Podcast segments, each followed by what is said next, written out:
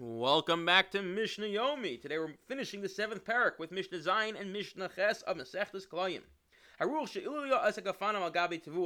It gets very windy, and a wind comes and blows those long vines of grapes over into the wheat field.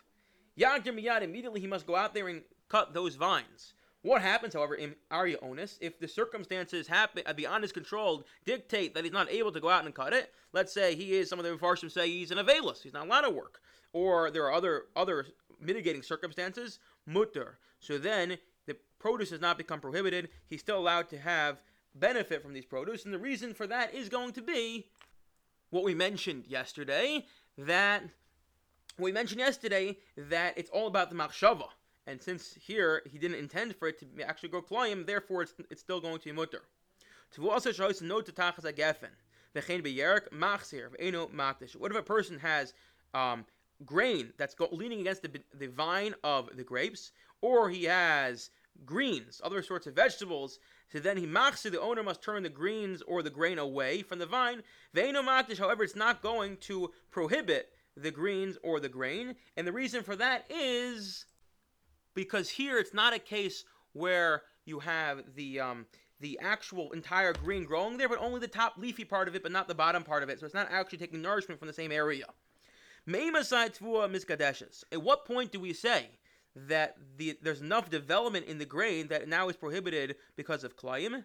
Misha tarshish, from when the grain takes root, which we had mentioned earlier. Va'anavim, what about grapes? When, they, when do they become prohibited? Mishayasu kapul halavan, when they become the size of a small white bean. However, if you have grain that's fully ripened, or fully ripened grapes, and then you go and plant grain in that area, it doesn't be, it does not become prohibited because you're not going to have it grow together because it's already fully fully uh, matured grapes or grain.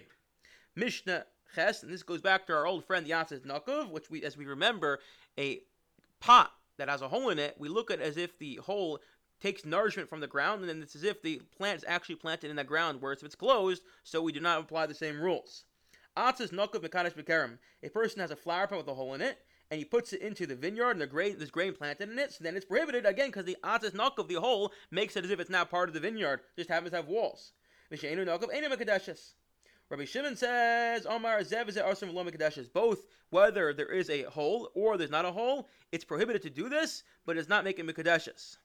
Hamavir etzet nokabakar. what happens if a person is walking through a vineyard carrying a flower pot that has a hole in it? Is it prohibited? Is it not? Is it prohibited? Not prohibited? Because again, we look at the hole as if it's taking nourishment from the ground. Imhosif masayim usr. If while he's doing that, and we discussed earlier on exactly how you calculate this, it grows more than one two hundredth, then then we say that's no longer bata, whatever grows, and therefore it is mikudeshes. I wish everyone a wonderful day.